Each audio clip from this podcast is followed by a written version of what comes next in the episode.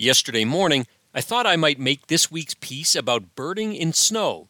Then, in true Cape Cod fashion, that lovely snow was gone within a few hours.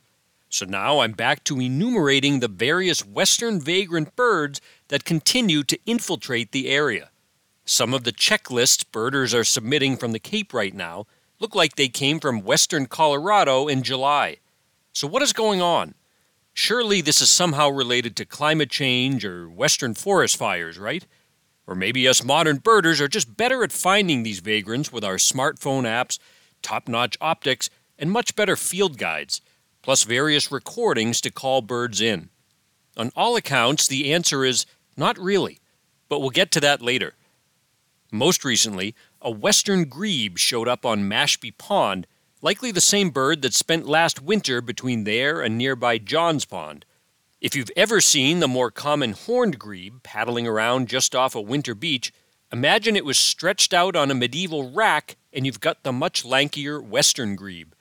These birds of western lakes are known for some fantastic breeding displays wherein the members of the pair engage in synchronized swimming, even the Russian judges would award a 10, as well as full on side by side foot races atop the water, Jesus style.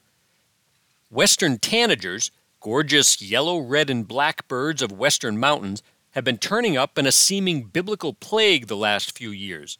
Two are being seen together along the canal at Scusset Beach, with several other sightings from Boston to Nantucket this winter. In Maine, a sometimes Cape Cod birder named Tom Aversa made the jaw dropping discovery of a hepatic tanager while scouting for a mid coast area Christmas bird count.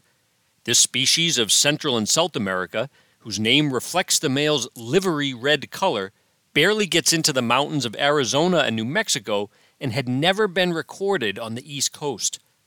Other western birds around include the western kingbird and lark sparrow continuing in Eastham, western willets in Chatham and Nantucket, and a dickcissel at a feeder in Wellfleet. These species are more expected, falling somewhere between an expected annual vagrant, like the western kingbird, and a regular migrant, like the western willet. Dickcissels, Midwestern grassland birds who normally winter in Venezuela, are oddly regular here in fall migration but rarely stay the winter.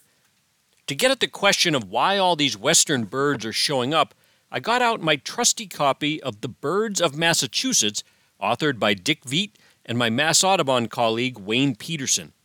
While it remains frozen in the time before 1993, it provides the historical context necessary to process the patterns we see today. While the eBird database we birders all depend on now shows just 12 records of western grebe for Massachusetts, they used to be more commonly seen.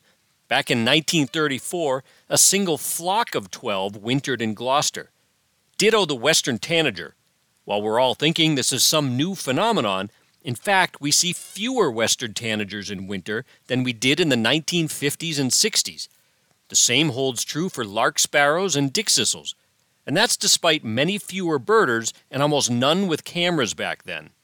So instead of asking if all these western birds are here because of climate change, fires, or more and better equipped birders, the better question may be why do we see fewer of these western species than we did in the early and middle parts of the 20th centuries? The simple answer may be that, thanks to habitat loss on both the breeding and wintering grounds, there are just fewer of them. All the German optics, smartphone apps, and high powered digital cameras in the world can't conjure up birds that aren't there.